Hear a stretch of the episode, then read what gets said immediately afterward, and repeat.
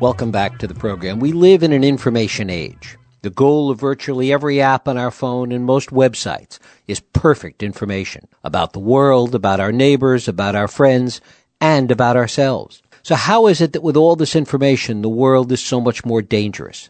That secrets are sometimes so much deeper that bad actors and even good ones turn bad can often outsmart, outrun, and outmaneuver the very agency designed to ferret out those secrets and keep us safe, the CIA. Certainly today, even as the very first tenants move into the new World Trade Center, we've come to appreciate the importance and value of human intelligence. But those that engage in it are often at risk from their enemies and their friends. Few understand this better than my guest, former CIA operative Valerie Plame. Her life and career derailed in public view, as much by friends as by enemies. Valerie Plame's career continues through the work and efforts of her fictional alter ego, Vanessa Pierson. Pierson made her debut in Blowback, and now she's back in Burned. It is my pleasure to welcome Valerie Plame back to this program. Valerie, thanks so much for joining us. Thank you for having me. Great to have you back. In some ways, do you feel that the work that you did and the concerns that you had while you were working for the CIA, that in some ways you're continuing that through the stories of Vanessa Pierson? Oh, definitely. Uh, my expertise in the CIA was in nuclear proliferation, uh, essentially making sure that bad guys, whether they're uh, rogue states or terrorists, do not get a nuclear capability and it's something I care about deeply still. And it's very satisfying to me to be able to write fiction and still be able to focus on these issues. And the idea of not being as close to it personally, watching it in some ways and seeing the changes that are taking place from afar. Talk a little bit about that process for you certainly, I, I left the CIA in 2007, and we moved from Washington, D.C. to New Mexico, where we are now, and started to rebuild our lives.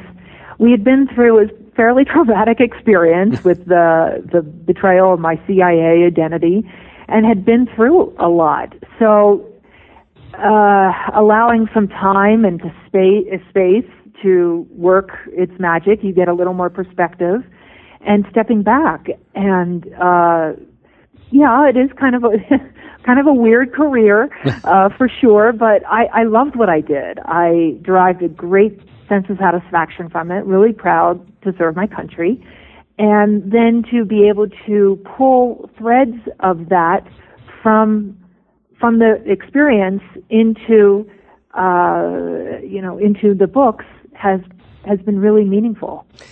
And talk a little bit about how that world of nuclear proliferation is changing. In Blowback, you wrote about Iran essentially being involved in getting a nuclear weapon. Now it's more rogue individuals, rogue actors that have the potential to do that. Talk about that. Well, it's uh, certainly nuclear technology has proliferated. Uh, we have the, the rise of terrorism to a much greater extent uh, in the mid 1990s. So where those two meet is very dangerous. Uh, yeah, these rogue operators is what we hear a lot about these lone wolves uh, in the case of ISIS that are, you know, take matters into their own hands. Very hard to find, and uh, the the results when you add a nuclear weapon or a dirty bomb, so-called dirty bomb, into the mix, can be catastrophic. And as you've written about in Burned, characters that are, that become essentially brokers for nuclear material around the world today.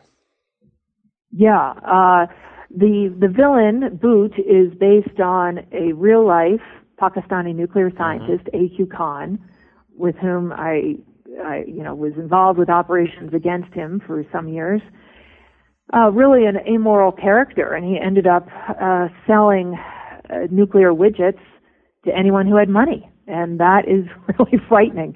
So uh, I I drew inspiration from him to create Boot. One of the things that's so interesting when one looks at the world today, and particularly the world of spycraft, is this idea that I talked about in the beginning that, it, that on one level it's hard to believe anything could be kept a secret today, and yet on another level, secrets are deeper and darker than they have been in the past. Mm-hmm. Mm-hmm. Yeah. uh, what a conundrum. While we spend ever more billions and billions and billions of dollars on our intelligence apparatus, we do seem to know less and less.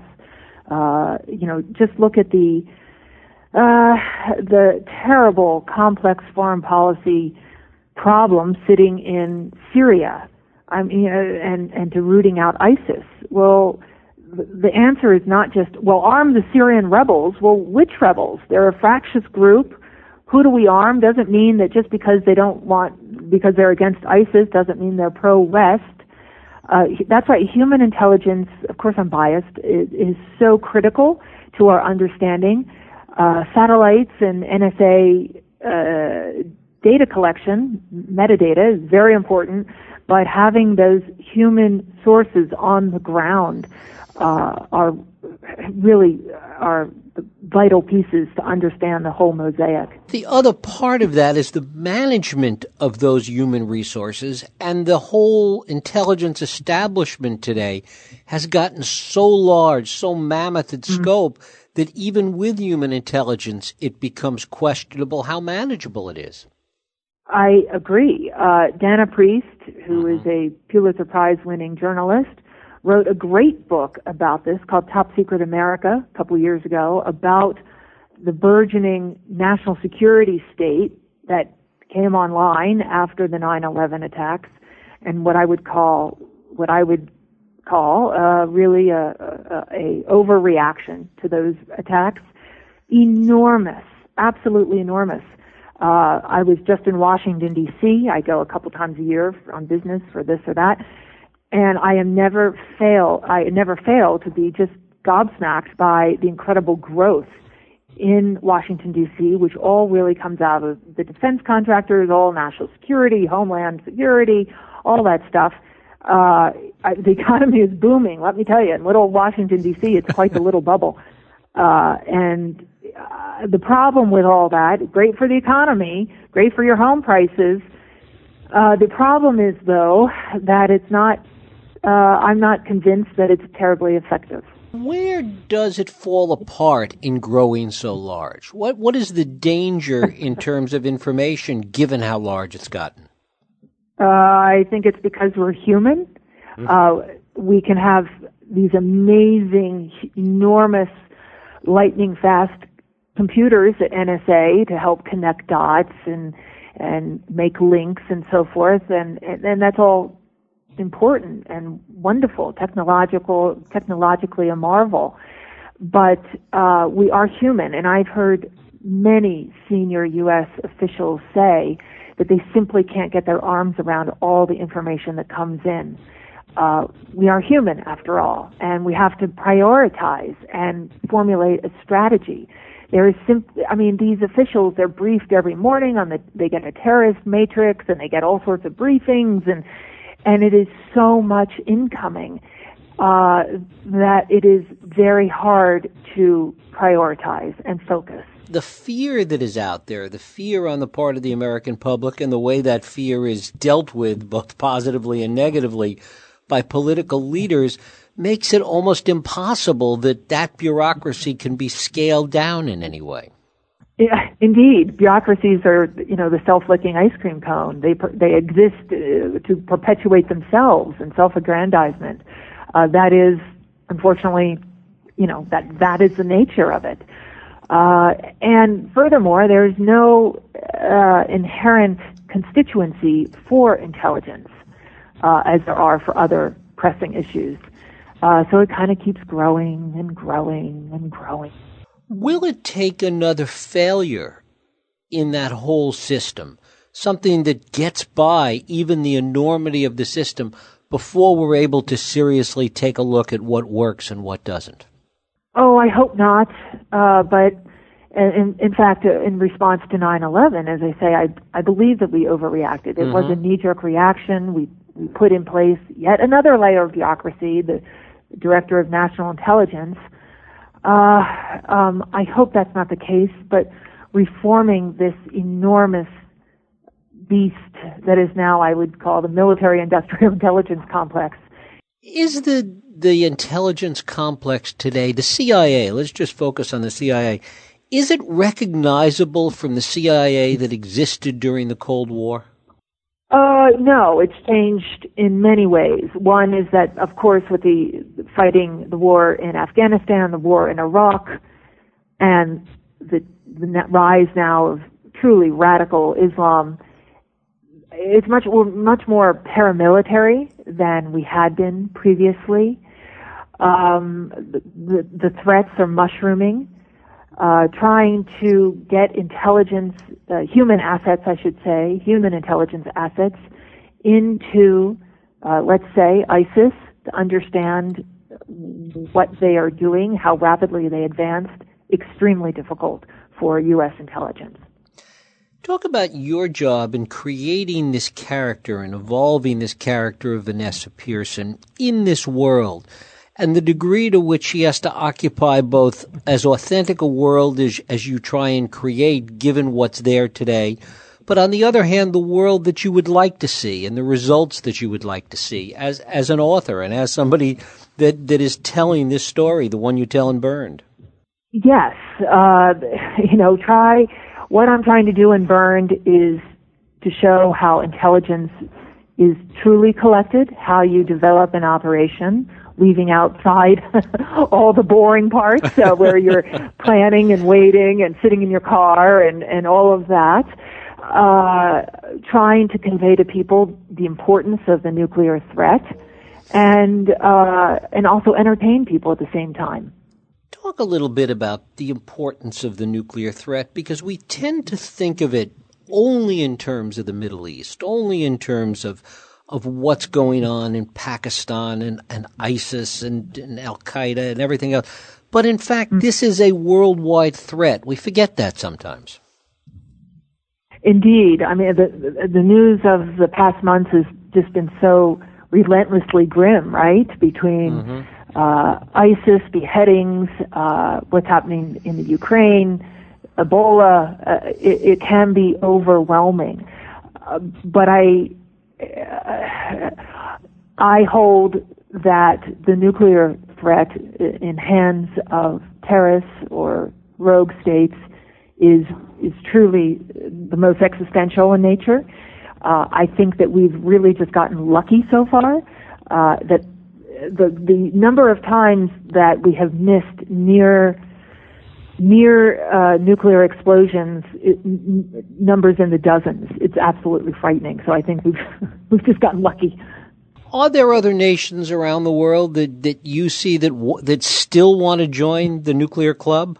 Yeah, uh, for sure. Uh, and they're working really hard. They see it as a nuclear big boys club uh, everywhere. Of course, we see they're already there, but they're continuing to to try to uh, poke their finger in the eye of the West. Is North Korea, Iran? Of course, we are uh-huh, doing right. we are undergoing diplomatic talks right now in Vienna to try to curb those ambitions. Uh, and there's been talk throughout the Middle East of other uh, nations that uh, are looking to that. And yet, I mean, these really are weapons that belong in the 20th century. They belong in the dustbin of history. It, they do not make us safer. On the contrary, they leave us much more vulnerable in many ways. How much does popular culture, movies, television, even novels today, to what extent does that shape our perception of this nuclear world that we live in? And, and is that a good or a bad thing in some cases? Hmm.